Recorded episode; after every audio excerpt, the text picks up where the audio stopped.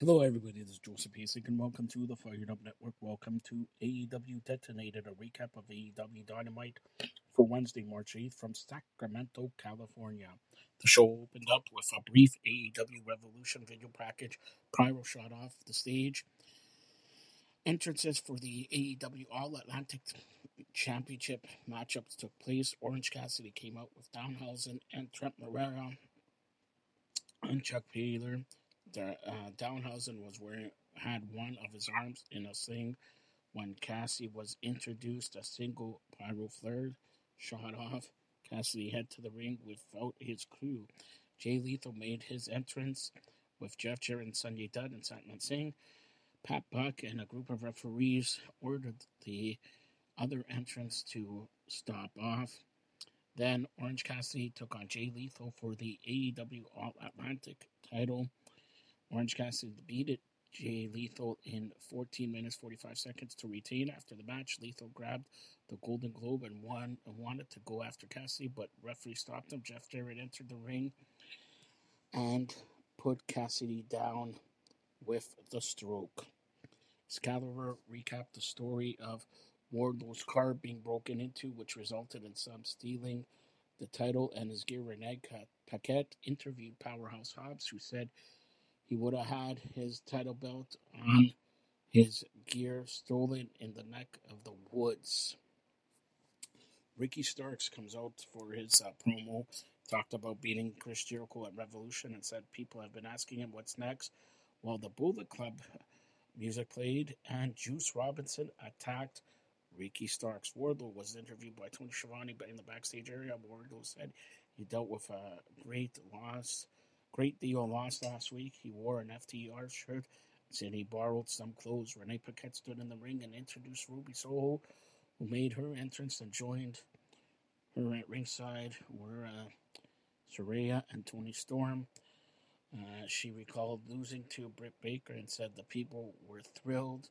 In the Owen Hart tournament, she recalled beating Kris Statlander during the Owen Hart tournament and being booed out of the building. Then Soho took on Skye Blue.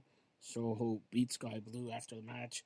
Serena and Toni Storm headed to the ring and spray painted her opponents.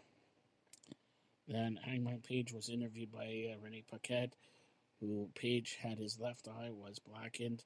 Page said he's still heartbroken on Sunday, and as far as he knows, him and Moxley are now done. Tony Schiavone stood inside the ring to introduce FTR. Dax Wilder, Cash Wheeler, loud FTR chant broke out.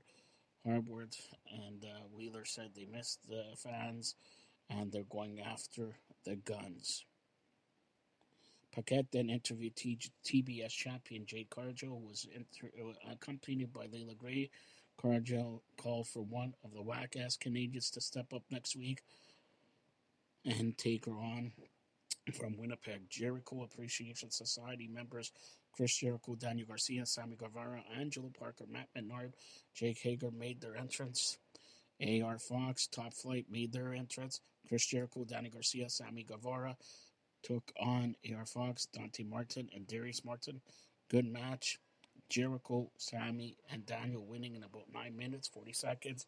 After the match, JAS Crew delivered an in promo say they're the number one contenders to the trios title, and uh, House of Black better show up. The lights went out, but the elite, Kenny Omega, Matt Jackson, Nick Jackson, were on the stage. Kenny Omega took the mic, but it was interrupted by Don Callis, who said, Jericho, we haven't, um, I know you've 33 years, you're just the second best Winnipeg wrestler. First, of course, is Kenny Omega.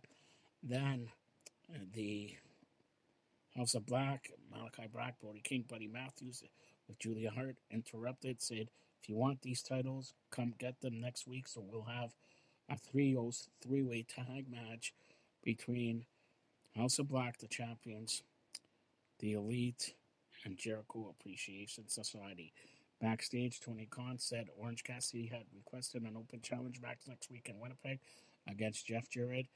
Khan said he's honoring that request. Khan said it represents an important milestone for the company. Khan said next week will be the fifth and final defense of the AEW All Atlantic Championship on international soil. Concept, the only title to ever change hands on international soil.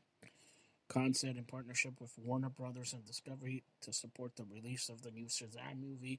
It will be Cassidy versus Jarrett for the AEW International Championship. So we're renaming the title. Video package featured uh, footage of MJF versus Bryan Danielson with post match comments from Danielson. He spoke about MJF being right and saying he was putting himself in front of his family. He said that more that passes out, the more he feels ashamed. And uh, MJF says he's going to have a rebar mitzvah next week. Jon Moxley, Claudio Castagnoli took on John Silver and Alex Reynolds.